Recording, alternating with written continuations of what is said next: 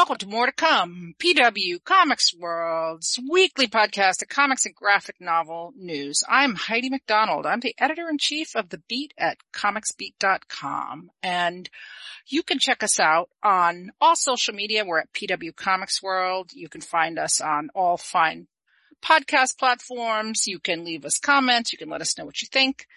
And, uh, that's the spiel. And so this week I am here uh, with Austin English, who is the editor of the online comics journal as well as the publisher of Domino Books. And no, no, no, no. I, am no. I'm Prince. I'm I'm I'm coming on board uh, oh. with, um, with these issues uh, as as the co-managing editor of the print. Okay, uh, so you are online co- is Joe McCulloch. Oh, that's right. Okay. So you are not, you're only print. Sorry. See, I've got it messed up already. All right. Oh, well, okay. our other guest is Kristy Valenti and you are, don't, why tell me your title since I've already messed it up, Kristy? um, I'm co-editor of the Comics Journal. I help out at tcj.com, but more in a coordinating capacity, not editorially. Um, there are a lot of fine distinctions and I'm, I'm happy to like make the distinctions. I'm also an editor at Fantagraphics Books. So yes, I wear a lot of hats. Many hats. well, we got, yeah, I think we've got two folks who wear all kinds of hats today. Uh, so Austin and Kristy, thank you for joining me and, uh, to the PW podcast, more to come. And the, the, the topic, or at least the first topic, I mean, there's so much I want to talk to you guys about, um, you know, comics journalism, uh, best of, uh, all kinds of things, like the current state of indie comics. Um, but actually today out in print, something you can hold in your hands is the Comics Journal Yearbook, best of 2022. Uh, and so you guys put this together and, uh, just what is it? Uh, well, when I, um, when I came on board, um, uh, the, the print version of the journal, uh, uh, Kristy and Gary interviewed me, um, Kristy Valenti and Gary Groth interviewed me about coming on board. Um, one of the things that I really wanted, um, the print magazine to do was something that I remember from, uh, when I first started reading, uh, the comics journal in print many years ago. And the, the print journal used to do a consensus best of list. Mm-hmm. Um, within the pages of the magazine. Uh, they would, they would round up some critics. I, am not sure the exact process they used then when I was reading it, but there would often be a list of five books saying, these were the best books of the year. And there'd be an essay accompanying each one. Um, the current, uh, online comics journal, I think does a beautiful job of, um, of putting out an open call, asking industry professionals, what were your best books of the year? You can provide a list. You can, uh, include essays with your list. Um, but it tends to be so many people contributing to it that while there's beautiful stuff mentioned on those lists, I think things can get a, a bit lost in the, the mass of things mentioned. And aside from what TCJ does, uh, what TCJ.com does with that solicited list, you know, you'll look at it more corporate, um, you know, more mainstream media talking mm-hmm. about, um, the best books of the year. And it tends to, you know, I look at these things closely and it tends to be things that come from much larger publishers, um, maybe very PR driven, uh, campaigns for books that might be great. Sometimes they're mediocre. And I feel that the Comics Journal had a responsibility to really make a statement, um, after, after not having a consensus list for so long to cr- recruit some critics, have them vote on something, ha- have them vote on a, a list of 10 books to kind of put an anchor in the center and say, you know, there are these, you know, I'm very proud that the, the list we came up with has on this 10 best of the year, it has two mini comics. It has four books from very small publishers.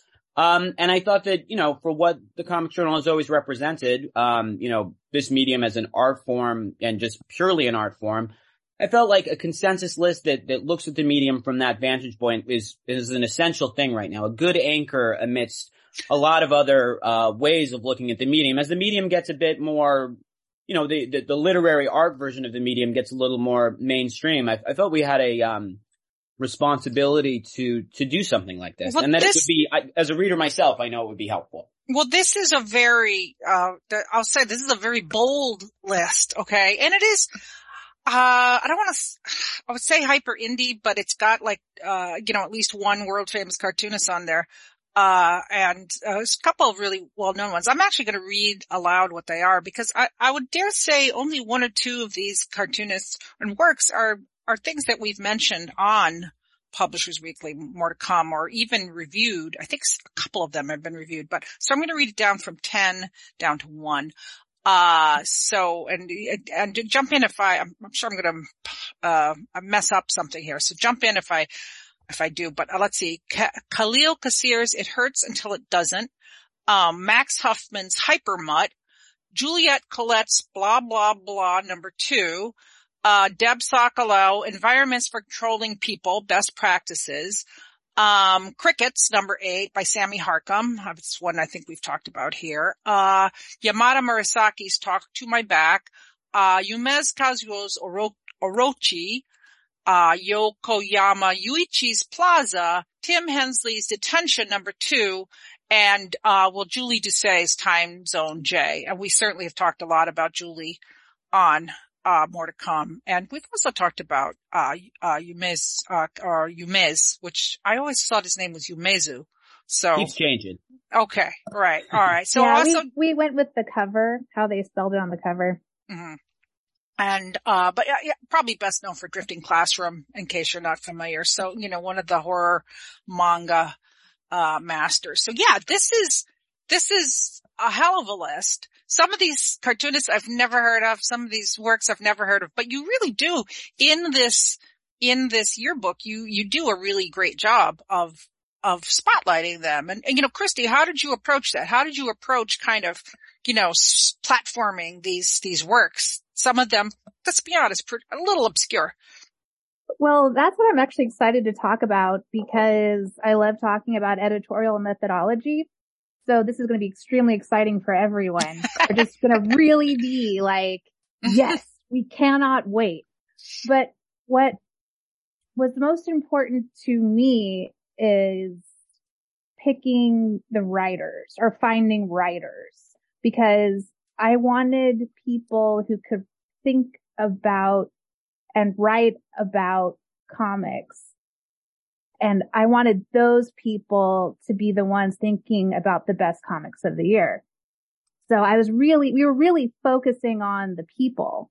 Mm-hmm. Um, and I, I just wanted to shout out November Garcia because I thought her piece was just beautiful in the yearbook. Um, I just loved that writing and I was really excited to get to commission work from somebody whose writing I love.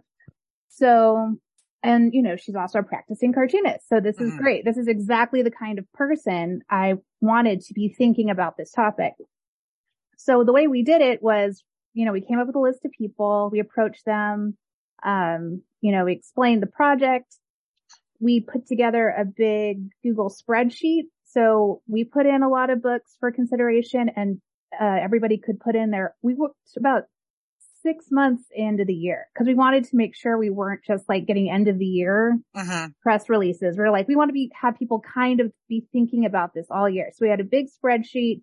Everyone could put in whatever books they wanted people to think about or thought were interesting. We put in some books and then we had a living document where people were allowed to choose two books that they were like, we really think these are the two books we want to talk about or we think are the best uh-huh. of the year.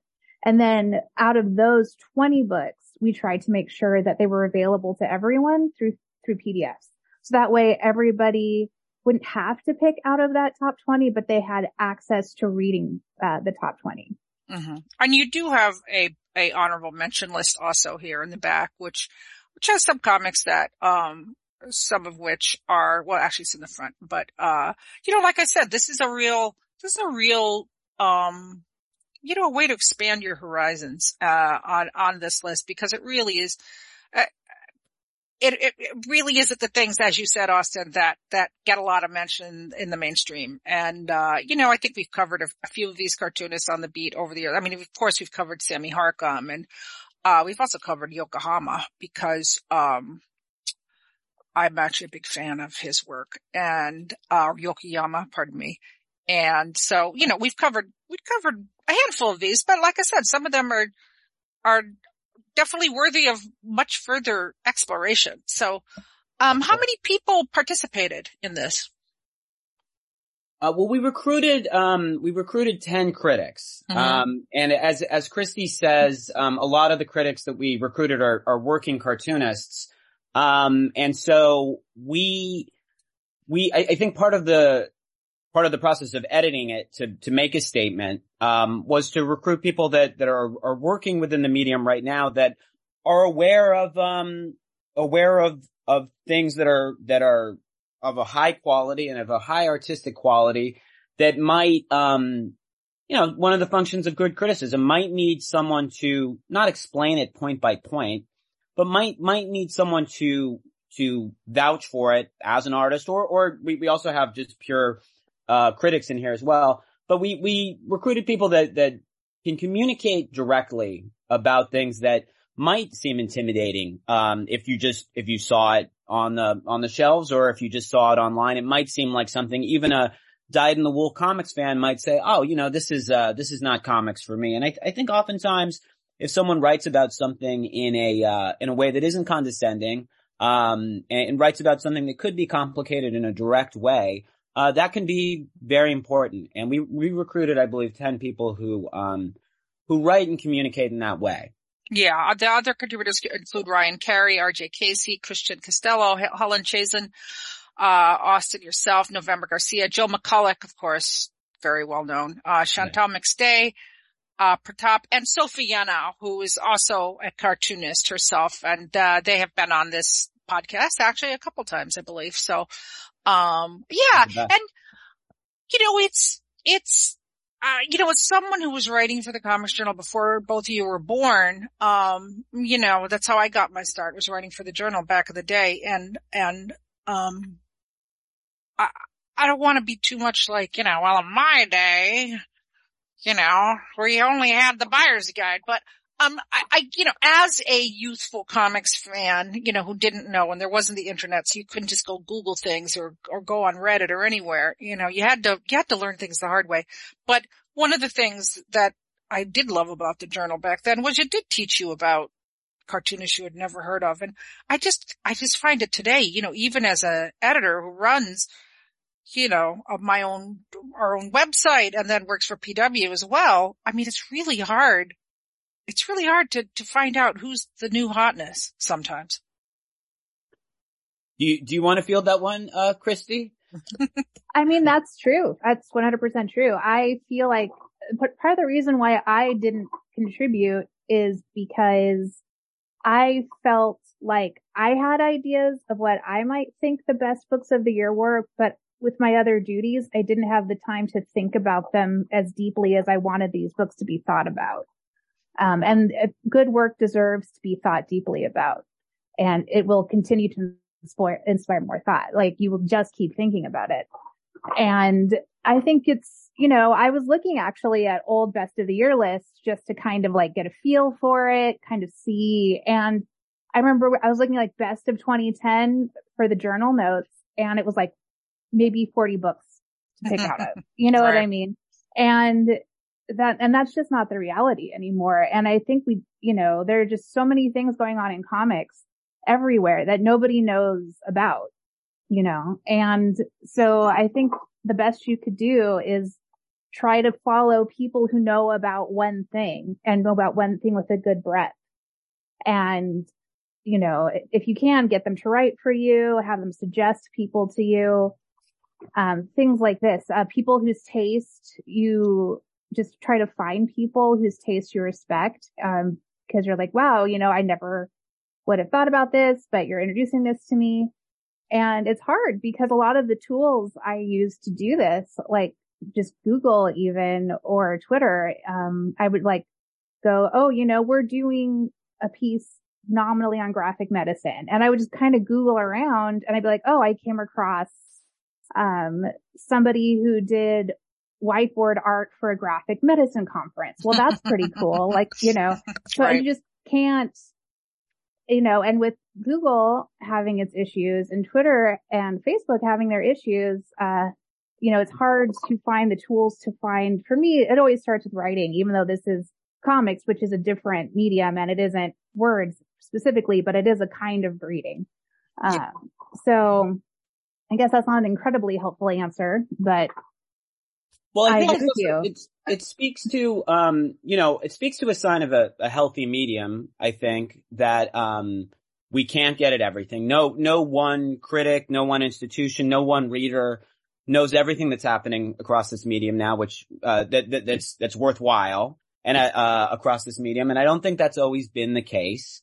Um, but I think one thing that, um, when I'm talking to people that are, are looking at, at the current comics industry, maybe from a different lens, I always say that right now there's more, um, there's more uncompromising art comics being made at a high level right now than I think ever before. I've been involved in, in, um, in comics now half my life. And I, I do think this is a really golden moment for a certain kind of very, um, very, uh, uncompromising sort of, ma- uh, sort of cartooning. But I, I think people are, are often unaware of that because there is so much, right. There's so much just quality, maybe more traditional literary or, or, um, you know, quality genre work being made. And Heidi, you, you know, you've been associated with the journal so long and I, I know that, um, years ago, uh, everyone always, even if, even if people had a grudging respect for what the journal did, uh, and does, you know, there was always this kind of, um, you know, eye rolling, like, oh, they, you know, they're the elitist publication. They're, they're so snooty about genre work and things like that. And I think now, if, if we look at the terrain of things now, um, you know, we see comics being kind of eaten up by, um, by, by, uh, other, other media being kind of used in ways by film and television that often don't really cycle back to, um, to, to the art form itself. I mean, I think we might look back at those attitudes of the comic journal in the past and really say, you know, they really had a point that continues to be valid, that, that this is a, you know, this is an art form on par with any other art form that does things that other art forms cannot do in the way that, that, that comics do it. And I think, um, you know, the, the journal right now, because there, there is this, this wide array of art comics and, and quality literary comics being made right now, um, that are as things get a bit more corporate throughout media, um, there might be more work being made in this mode than ever before, but it's, it's often more obscured. And I, yeah. I think the publication has a, has a responsibility to, to do clearly what it's, what it's always stood for. But I think part of, part of the, you know, you know, what we're really talking about is discoverability and discoverability is just an issue everywhere because there's just too much of everything. You know, there's too much, too much TV, too much, you know, well, not too many movies, but, you know, certainly too much streaming, too much media, too much social media, all of that. And discoverability is just a, a real issue. But I feel, you know, I, there's nothing I like more than going to, you know, TCAF and MoCCA and SPX and, you know, going to indie comic shows. I mean, those are my favorite, favorite events because, but you do find so much work that, that is just unexpectedly joyful and wonderful. Um, but I feel like the pandemic, uh, really put a crimp in, in the indie comics world just as far as that kind of discoverability was. And I, you know, Kristy, I, I, I think you mentioned you were an editor at Fantagraphics. I mean, you know, I don't know if this is your purview at all, but, you know, I've talked to other publishers and, and, you know, breaking a new cartoonist or an up and coming cartoonist, an emerging cartoonist during the pandemic was very difficult because festivals really are the showcase for those kinds of talents, of that kind of work. Um, do you, did you find that true at all or? I mean, that's, that's a good question because yeah, we actually covered that in 308, which I, I don't want to like, I'm, this is it's it's kind of the pandemic issue. It, it's mm-hmm. capturing the pandemic, and I know, you know, that's. But I mean, that's what the journal does. I think the one thing that's good about the journal, well, not the one thing, but I think maybe its biggest strength is it is comics focused. Uh-huh. Um, so we can go more deeply into comics. And then if we're trying to, you know, cover, I don't know, movies also, you know, it's, it's just that we're able to really just focus in. And um, people did talk about how difficult it is, you know, to get awareness for people, especially when, you know, we went from websites to social media and then social media is breaking. But I also think comics are so technology linked. You know, I was reading about how kids make Google Docs and like share their comics through Google Docs. So I think the impulse to create and share has always been there. Um, it's just again finding the ways to adapt and to spread it farther or not. Actually, if you just want to create for a small group, yeah, yeah, um, yeah. But it is an issue, and you know, again, I I wish I had a better better way to. I mean, again, it's it's kind of you got to start local and then go, I guess, more national, right? Like you have to foment your own little scenes and then, you know, kind of spread things from scene to scene. However, whatever that scene is, if it's digital, if it's analog, if it's meat space, I just think you need to figure out a little group of people who are creating for each other. And it's yeah. such a leap of faith for those people to, um, to, to work within you know, especially if you're making non-commercial work, it is a big leap of faith to hone your craft to a degree that, you know, it takes, comics take so long, especially to do well. And I don't believe as criticism as, as being encouragement, but I do think that, um, one way to break a cartoonist, I mean, especially cartoonists that aren't, um, aren't working with popular IP is that we need to increase readership to some degree. And I do think, um, real discussion of work is, um, is very important to that. I mean, it's not going to be all, you know, obviously the, the publications Kristy and I are working on together aren't going to, they'll maybe make a small, a very small dent in, in the wider need for building readership and, and creating discussion.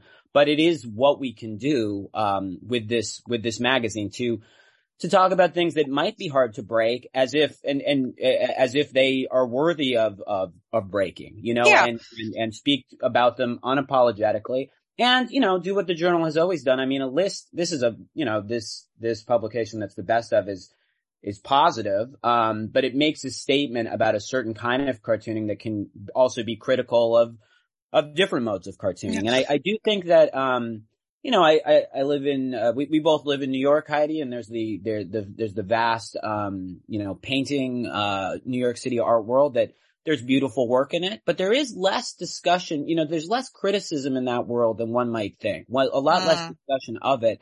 And I do think if we look at, um, some of the moments in, in fine art, uh, that seem bizarre to the general public, might have something to do um, with that lack of discussion. Uh, and I do think comics are comics are are are read by people, and they're they're read by people of all different stripes, and I think that that's part of their part of their health, and I think. um you know, again, I, I, think the kind of work that's represented in this list, so some people are just, some of the people in this list are just publishing about 200 copies of their, of their zine. Um, but we take that just as seriously as, as, as the works that come out from one of the biggest publishers in the United States today, Viz. And I think that that's just one step into to well, breaking this work.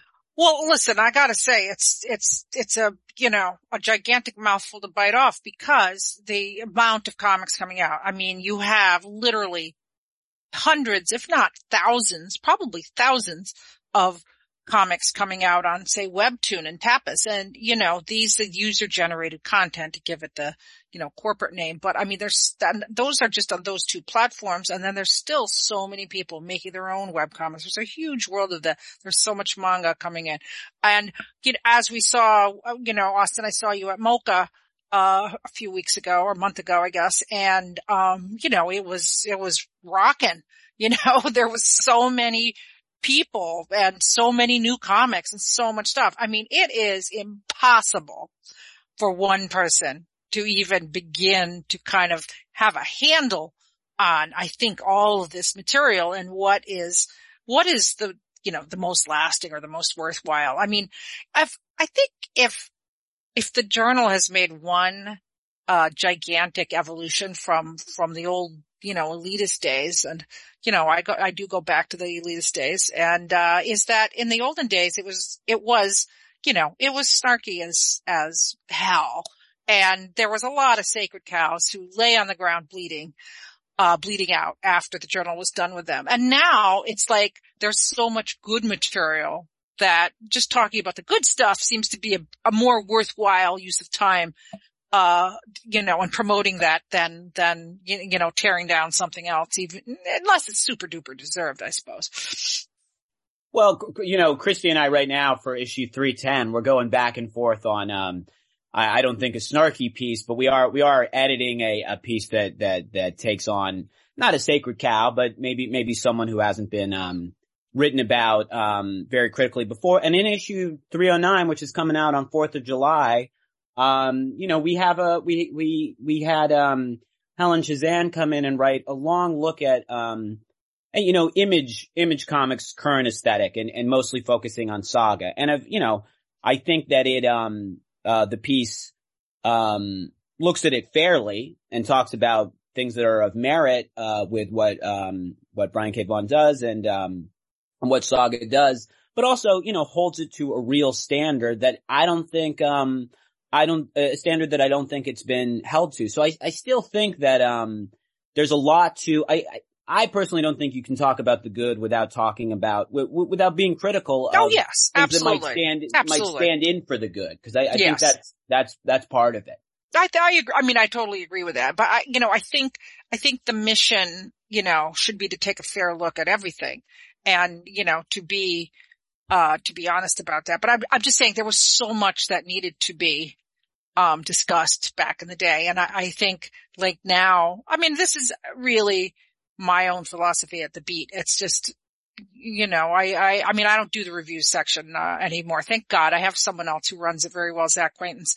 And, um, you know, it's mostly people talking about things they like. I, I just think, I think that's very important thing to have right now, as Kristy was saying before, you know, to find that community that, that you can look to and to have recommendations. You know, it's like the mixtape. Remember the cassette when you made the mixtape for your pal, you know? now yeah. it's a Spotify list and somehow it's not the same. Um, uh, I will, I will say I'm look, looking at the table of contents of Comics Journal 308 and there is an article on the small press cons evolve in the age of COVID. It says representatives of a topic, TCAF, Mice, Cake, CXC, Short Run, and SPX. And I am really looking forward to ta- uh, reading this article because um, I do think this is, I, I, mean, I wrote a shorter piece. There was a lot of shows that didn't make it out of the pandemic, like, uh, you know, Brooklyn, uh, Comics Fest, which I, I think I've mangled this name. It's been so long, but you know, that one didn't make it. And there's a few other shows that didn't, didn't, um, um, the one in LA didn't make it either. So, you know, those people, you know, had other things to do and weren't able to kind of reconnoiter. Um, Austin, I want to ask you about Domino Books because you you are the owner, the publisher of this, correct? Yes, I am. Okay. And how long has Domino been around? Uh, I guess, you know, it's, I started in, in 2010. Um, so it's been about 13 years now, but much more, um, uh, much more of a, a primary concern of just how I'm, you know, what I'm devoting most of my time to since, um, 20, 2019, 2020. Mm-hmm. And I know you also, um, you do distribution for other publishers, correct? Well, what I'm, what I've been doing with the, this, you know, the store, you know, I, I've, I publish a couple of comic books a year. Um, and, and part of the philosophy of Domino when I began it was, you know, I, I, I, I make comics myself and, um, you know, sometimes when they'd be reviewed early on, there'd be this kind of thing where it's like, well, this is so, this doesn't really fit with comics. I, I don't, I don't see this as a comic when people would respond to my work. And I, uh, felt that, um, you know, I of course understand that kind of response, but I always felt that there were dozens and dozens of peers of mine that, you know, I, if you looked at their work, it's like, well, there's lots of people making work in this direction. It's just underseen or underserved. So I thought one way to, in a way, I, am always trying to create structures that I as an artist or as a reader would, would, um, would benefit from. Uh-huh. So I thought, okay, well, I can, I can kind of explain, uh, my own work by also explaining work of my peers. And I think artists in unity, artists together, um, kind of can make a strong statement. So I would publish, I published a, I started off by publishing a book by an artist, Sakura Maku. Um, I went on to publish, published many, many people now, but I also would bring in, um, you know, buy works, um, you know, like a, like a comic book store would, uh, from artists I thought were, were important to me. And over time, you know, I've built up the store with about, you know, 400 items from all over the world that kind of, that kind of work in that way, you know, to, to create a statement of, you know, this kind of work is, is being made. Um, and, and, um, it's, it's, it's an independent kind of movement of its own that can be defined, but by it being read together. And, um, I, uh, as, as, you know, like you were saying that you would go to these shows, you, you went to MoCCA and there were lots of people there. You know, when I would go to Comics Art Brooklyn, um, you know, print really is not dead and a certain kind of print, there is a great interest for it. There, there are people that are hungry for, um, work that is made in this way and they, they are looking for ways to encounter it. And I think going to a show is, is one way of encountering work. Funding a campaign on, um, on, you know, a crowdsourcing thing, that's one way of experiencing work, but it tends to appeal to people in the know. Like you kind of have to be in the know to go to a comic show. Maybe your friend mm-hmm. invites you along and you know nothing about it and you get radicalized, but you, you have to be a certain kind of person and live in a certain kind of urban environment. Um, and it's the same for, for crowdsourcing. You know, you have to be people that tend to do well in crowdsourcing, I do think they tend to be young and have a, a big, uh, you know, following on the internet. And there's people who are, who are older who make work that might not make sense looking at on the computer. And I think those people are often well served by their zines or their comics being in used bookstores, record shops, com, you know, traditional comic uh-huh. book stores.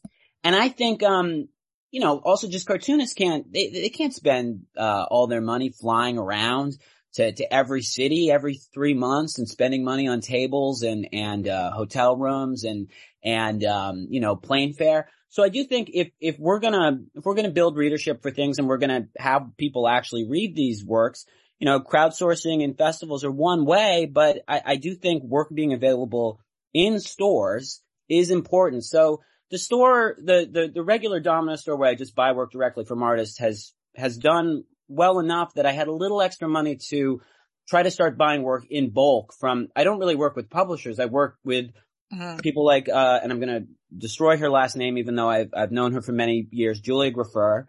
Uh, she, she works with publishers, but she's also self-published her mini comics forever. And I find the way that she self-publishes them beautiful. So I, you know, every few months I'll buy, um, 120 copies of, of her zines and I'll offer those back to retailers. Because I do think I can I can make the store and the the publishing entity of Domino survive, but I I don't think forever if stores aren't you know if places if if real places in the world where people can encounter work without knowing about it already you know, it uh-huh. can't just be people in the know. It has to be, this work has to be out, out and about in, in, in the physical world. And I do think stores play a huge part in that. Yeah. I mean, I'm just, you know, some of the people that you have here on your website. Um, I mean, it's a great lineup, uh, of, of, uh, folks from the indie side of stuff. Um, you know, the challenging stuff. Henriette Valium, um, Frank Santoro, uh, some names, Josh Bayer, um, just, you know, we'll have uh, Valium, we'll have Valium sketchbook. Valium, uh, passed away recently. Um, mm. and that's, we're, we're, we're so proud, uh, after that happening to be able to, um, publish some of his sketchbooks in issue, uh, in issue 309. Yeah, that would, that would be great. Uh, a, a Canadian artist, uh, that, uh, people really looked up to. Um, I mean, just also listen, just go. It's dominobooks.org. Just go to it. There's all sorts of cool things on here. Um, and, you know, it's not again. I there's a lot of there's a lot of work on here that leaves me scratching my head. I'm just going to be honest about it, but I wouldn't not want to see it. You know, I wouldn't don't want to. I don't I don't want to ever be complacent and think that I've, I've seen it all or I know what works and know what doesn't because the comics are so infinite and so vibrant and there's always something new to discover. So I, I enjoy dipping into these, you know, something even if it leaves me scratching my head sometimes. Uh, Austin, how did, how that's did, fine. That's, no, yeah, that's, that's, that's, that's what yeah. it should do. Yeah. How did, I mean, how did the pandemic affect? I mean, you said you got into it more in 2020. Did you have the same, um, you know, uh, the fact that, that all publishers did where suddenly your sales, you know, skyrocketed as uh, stay at homes were like, you know what? It is time for me to read, uh, more Suehiro Maruo or, uh, Zak Sally. yes. Yeah, I definitely, I think, um, I think people were, were you know, I mean, it kind of shows, it, it, it kind of shows the impulse that I also want to push back against that people who were, were going to comic shops all the time to, to pick up, um, you know, it's important to be, you know, people who love mm-hmm. comics, it's important to them to, to get new material. And when the, the route of comic stores was cut out, I do think people were, um, were desperate to, to keep engaging with this stuff because it's a part of their lives. And uh, yeah, I think I like, like many small, um, stores or small comics publishers, yeah, it, it, really was a time that, that I was able to, to build the store, um, and, and, and kind of the ethos of things, uh, a, a lot better. Yes, people were buying a lot more, but I also had a lot more time uh, during the mm, pandemic. Yes, as we all did. We all learned so many new skills and things to do. It's like, like I learned how to cook. It was amazing. Anyway, I'm sorry. Oh, but yes. I, I learned to cook a little bit better during the pandemic too. Yeah. Um, and, um, yeah, so I mean, I think it was just a combination of, of time to focus on these things, think about it, think about what I wanted that, you know, if I was serious about it, what I wanted, what I wanted it to say, if I, if I finally had this time to focus on it, yeah, I, I wanted to do it, to do it right and for it to be, um, impactful. And I, you know, part of, um, I, I really, uh, I think maybe during that time of, of focusing on it more, um, I, I don't, I don't know the, uh, the exact process of, um, of, of Kristy and Gary contacting me for the comic room, but, but I do think I was able to, um, define a, certain aesthetic, um, a little bit better during that time. And, and I, I hope that some of it, um, some of communicating that is, was helpful in, in, uh, linking up with TCJ in this way, which has been, um, uh, uh really, uh, you know, I, have really been honored, but I'm so honored to work on these publications, uh, with Kristy and Gary, cause I think they, um, from, from sometimes different aesthetics and sometimes from, from, uh, very similar aesthetics, I think we, the, the, the mission that, that I have with Domino is, is very much, is very much the Comics Journal's mission. And I've been very informed by that. So I, I'm glad that during the pandemic I was able to, to kind of define, at least to myself, and then, uh, hopefully clearly to other people what I'm, what I'm trying to say and, and do with, with other people's work and my own. Mm-hmm.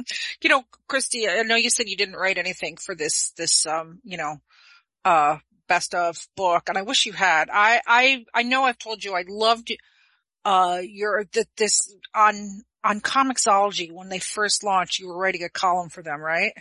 I was, yes. Yes, and it was so good.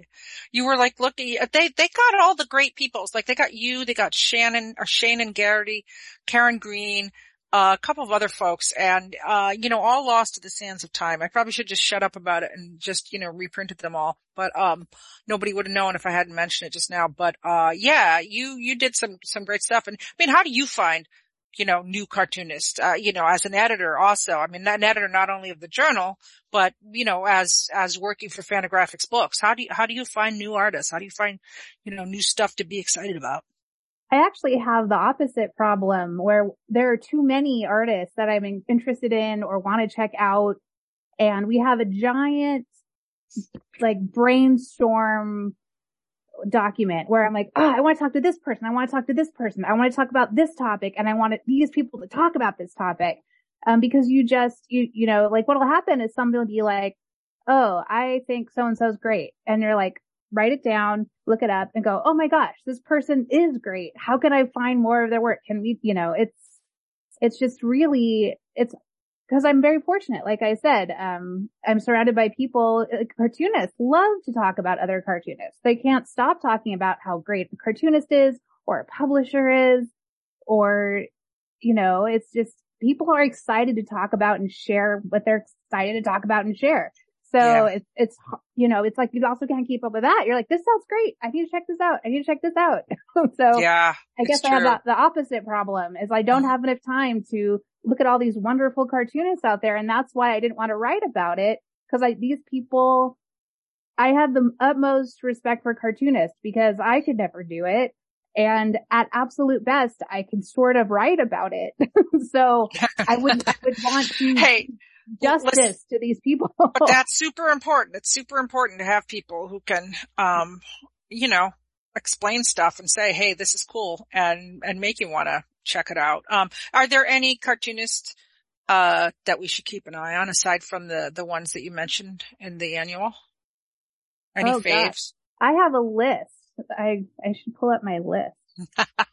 yes, um, we have, we have the feature um, fair warning in TCJ that that highlights you know up and coming cartoonists. We were um, really really pleased to for issue 309 that's coming out. We have um, Hyena Hell. Um, for issue 310, um, we're, we're focusing on a cartoonist who's mentioned in, um, in the best of Juliet Colette, uh. Um, and yeah, I mean, there's on that fair warning list, uh, that I, I, uh, I imagine Kristy is pulling up right now.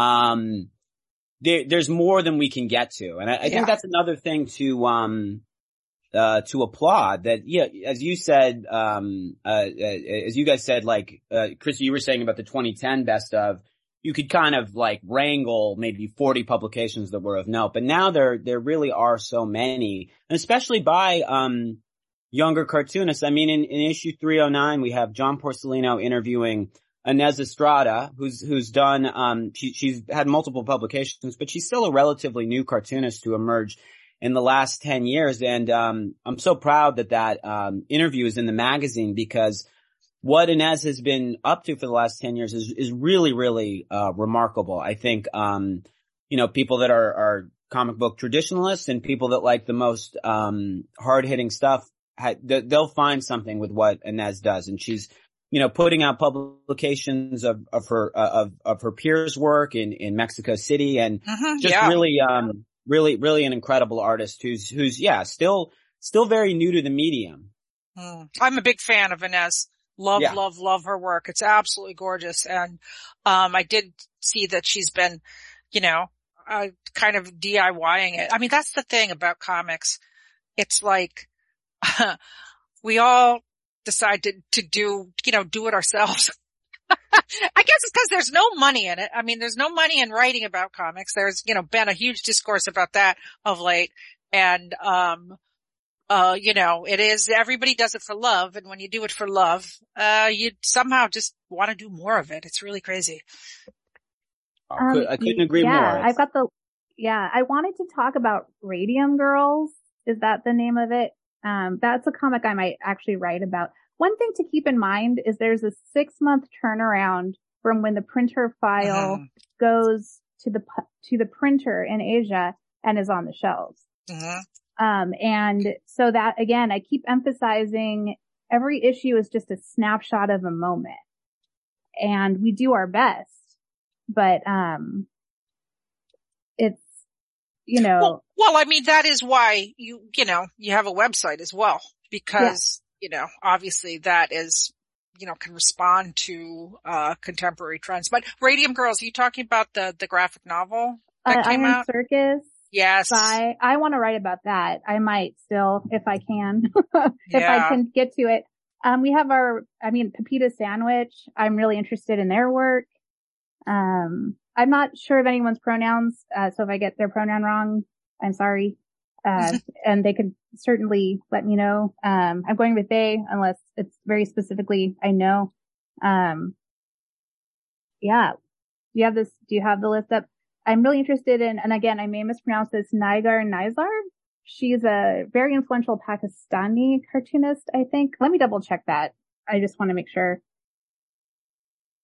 I mean, that's the other, yeah. There's so many emerging, I mean, you know, around the world, like everywhere, every country, every culture has comics of some kind or another. And it's, yeah. it's fascinating. Yeah. And I'm like, I would love it for somebody to write about this because she's a really big deal. She's like, I'm going to make a very broad analogy.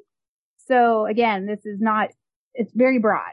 So she's kind of like a Kathy Johnson or um, like a uh, the person who did Sazae San, something like that, mm-hmm. but in in Pakistan. Um, wow. just a lot of people I'm very interested in. Um, you know, I, gosh. I just, I just went to, um, there, there was a reading, a comics reading in New York, um, about a month ago and there's a, a cartoonist who I don't believe has been, uh, published yet, um, except maybe in, in some very, um, low print run anthologies, but a cartoonist Claire Gunther, and she came up to, um, there was also, you know, there were, there were more established cartoonists like Gabrielle Bell reading at this thing. And, but when Claire Gunther came up to read her work, I'd never seen her read work before. And it was just, you know, everything was really there. You know, there's mm. someone who very early on making comics, but really making them with, you know, informed by some of, of comics history, but also really charting their own, their own way of doing things. And I, I see that more and more. You know, there's, um, I've worked with this, uh, cartoonist in New York, Floyd Tangman, and he's, um, you know, he's, he's just out of high school and he has, um, he has all these, um, passionate comics reading and comics making, um, people in his orbit that, um, you know, maybe arguments of the past, uh, are comics an art form? Can comics do this or that? Those questions to, to him and his peers seem kind of irrelevant. They're, oh, they're yeah. informed by manga. They're informed by traditional comics. They're informed by experimental comics. They're informed by anime. They're informed by, um, art, uh, art, um, you know, cartoons and things like that. And they kind of just sit down and, and make work. And I think, um, uh, there, there's so many young cartoonists like that that I, I don't think, you know, the terrain of, uh, making a career as, as a, a young artist, um, with a, maybe a slightly non-traditional style, it's not even a, it, it almost seems to be less and less of a question for them of, of wrangling this into a coherent career, but making the work and making it with care and, and passion is, is of the utmost importance. Yes. And, you know, I just went to, uh, but again, about a month ago, there was a uh, event at SVA. I think I've talked about it on the podcast before. It was called Fresh Meat, which is where the, they, the kids, you know, they learn how to, to table and most of them are so good at it already. They already have their Venmo and they already have their, their business cards, their displays and everything. But I mean, looking around and this, this was like the senior class, but also some juniors and sophomores and cartooning, um, and also animation and illustration uh, majors. And I said, honestly, you know, my first San Diego Comic Con was 1985. And if you had taken these kids and put them down in the artist alley of that year, you know, they would have been better than, than half oh, yeah. of the people in, and some of these are, you know, famous cartoonists and, or, you know, indie publishers of the time or self-publishers and, you know, everything. I mean, not to put down, not to put down those 85 pioneers, but I'm just saying like the technical, um, you know, skill of, uh, you know, cartooning majors at SVA has just skyrocketed. Now, speaking of SVA, I have to bring this up because nice transition. yes, well, I, it did. It just popped into my mind, and uh, you know, I I don't want to put either of you on the spot, but I do think I would be remiss if I didn't bring up the fact, Austin, you are a teacher at SVA, correct? Yes, and I, I also teach at Parsons, and just um, I can say bef- before you get into the the thing that you're gonna bring up, I also just wanted to say about the future of of these students who who um, are are working with comics. I think one thing um, that's really important to note is that you know in, in, classes that I teach, it's it's mostly female students um, in, in most of these classes, and most of the people who choose to make comics are the female students. Uh, you know, I don't mm-hmm. teach comic centric classes that you can make comics, but they're drawing classes. And, um, the people that choose to make comics without being prompted to do are now increasingly the female students. And I think I, you know, I can't, I can't chalk it up to any one thing, but I do think, um, manga being di- digested by this generation is doing, is, is solving that thing that I feel like you know, us in, in, in our world of, of advocating for quality comics and, and making it a, something that everyone participates in. I think manga really helped do that. And, and what I've seen more and more over the years is people working with comics, uh, that aren't ripping, you know, younger, younger artists and especially younger female artists. They're not ripping manga off, but they, it, it, it allowed them to enter into the idea of making sequential graphic narratives and they make it because manga style maybe to us it, it, looks it looks all the same publication to publication because we need to we need to um uh ca- you know get rid of our our our western comics uh prejudices. But I think to them they they really see a a, a lot of varied modes of storytelling and that frees them up to make more wildly experimental comics yes. mm-hmm. than maybe younger people that you're describing from 1983 would have. Mm-hmm. Yeah, absolutely. Absolutely. But, um, yeah. And, you know, I just, obviously we've talked about a lot on the podcast, the whole controversy about Francis Rothbart and Thomas Woodruff and the Eisners and, you know, which was just an all-time comics brouhaha. You know, Fantagraphics is also involved in that, obviously. And like I said, I don't want to put you on the spot, but I did find that this story was, you know, the easiest story of all times to research because just about everybody in New York either went to SVA or teaches at SVA, you know, and I don't know. I just, is there any thoughts that you wanted to put out there about this as, you know, as an instructor there, Austin? Uh, I can just say, you know, the, the SVA students, I, I, I was aware of, you know, people had been talking about, um, the, the artisan, uh, question, Thomas Woodruff, you know, throughout the time that I've, I've taught there, you, you hear rumblings and you hear people, you know, before class starts, you hear other students saying, oh, avoid this class because, you know, this professor acts in this way. And, um, I think there's a school of thought that might say, well, he's a hard ass and, you know, that's, people appreciate that. And you want to be pushed hard and you want someone that, that has a high level of standard for you. They, they, they're not going to mollycoddle you. They're going to teach you how to draw. And I, I understand where that's coming from, but there's, there's, there's treating a student with respect and, and getting the best out of them and, and being tough on them, um, that I think is, is different from the behavior that those students uh, describe. Now, I know there were petitions going around about uh, Thomas Woodruff's Eisner nomination being taken away. I, personally, I don't think that's very productive. I think awards um, can be can be given to people that that make uh, material that makes people uncomfortable, that happen to be assholes, that whatever. um, so I don't I don't think um, you know, and, and I, you know, I, I don't, I don't know him personally. I, I don't know if he is an asshole or not. I, I think that he he made some students feel bad in, in ways that I think are, are over the top. But I'm sure, you know, in his personal life and I, I'm sure he believes in his professional life, he's doing the right thing. Um, but I think there's a difference between denying someone's art. You know, I, I think there's a unity between what the students have to face here and what he as an artist have to, has to face. To, to be, to, to, to pay what SVA costs and to, to believe in yourself as I didn't go to art school because I was very self-conscious about my art to take that leap of faith and say, I'm going to go to art school and I'm going to, I'm going to try my best. You know, I, I see this all the time with professors. They'll look at a 20 year old student and they, you know, they'll say in private or to the student's face, oh, they don't know what they're doing. Their art's a mess. They're never going to make it. And it's like, Jesus Christ, they're 20 years old, you know, just like you, you gotta, you gotta take them where they're at. You gotta take them seriously. And then who knows? I mean, they, they might, they might, uh, as long as you don't discourage them from making art, they might make some beautiful art in uh, when they're 35. You just don't know. And to to really come down hard on students in a condescending way, you might think it's the right path, but you really are.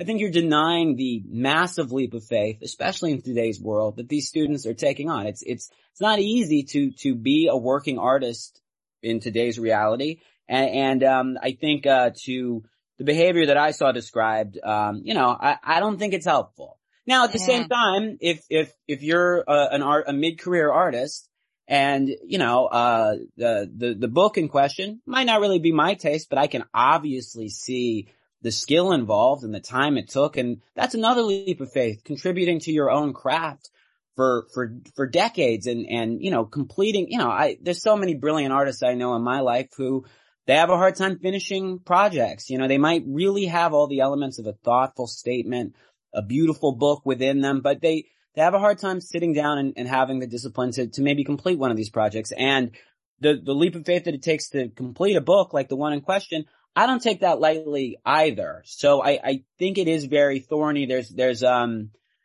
there, there's merits to, to everyone involved, but I mean, I guess the net feeling for me is, you know, students, you, you, you can't size them up when they're that young. Mm-hmm. You just yeah. don't know what they're capable of. And to, uh, to come down hard on them, you're going to lose a lot of people that might end up doing, um, important moving work in the future. And it's, yeah. it's such a hard calculation, but, um, it is. And, also, and they're paying, they're, they're, they're, paying so much. They're taking they're out paying. so many loans. I mean, it doesn't yeah. mean you have to mollycoddle, mollycoddle them and, and treat them like a, a customer that's, that's paying a lot so you can't pick them off, which, you know, that's another bad way of approaching things. But, you know, there's a, there, there's a better way to do it. And I, and I hope that, um, if nothing else, that, that what those students were saying, you know, I hope something can be learned from that.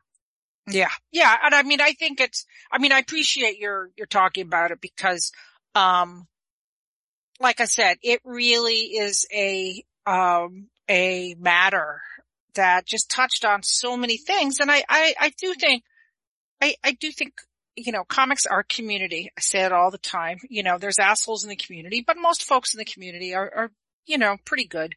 And, um, we love comics so much and there's a lot of issues and sometimes, sometimes they don't get aired out as much as they should. So, uh, this time it kind of really did. Well, I think we're just about out of time. And, uh, Austin and Kristy, thank you so much for coming by and, you know, talking about, uh, an arm of comics we don't, we don't always talk about as much here on more to come. So I think it's really great to, to cast a little light on it. May I just make a quick clarification? Sure. Sorry, this is why I No. like writing because we could have gone back in time and I could have I could insert the clarification before I started Mhm. talking. When I was just talking about, uh, we were talking about artists to keep an eye on. hmm I just think I would, in my head, I heard artists you are interested in or learning more about. hmm Um, and not in the sense of like they're new at their career. Like Oh. some of them have been, yeah. So I just wanted to make sure it's, it was more of like people I'm very interested in and I don't know much about or I'm interested in their work. Not like this is a 20 year old, you know, Mhm. Mean, Yeah. nothing wrong with 20 year Well, that's, well, that's even better, you know, Yeah. it's like, as we, that's why we always say more to come, you know, because there's always more to discover. Um, but anyway, listen, uh, thank you so much again. And, uh, the, the comics journal, uh, the yearbook, best of 2022, just on sale today. Uh, Comics Journal 309 coming out in, uh, July 4th, I believe you said. So lots of stuff that you guys have edited coming out and uh, a lot of comics. And you know what? This conversation has really got me wanting to sit down and read some comics. So thank you for that. Thank you so much, Heidi. This was, Yeah. this was so much fun to do. Thanks. Yep. So uh, that about wraps it up for this episode. And until next time, there will be more to come.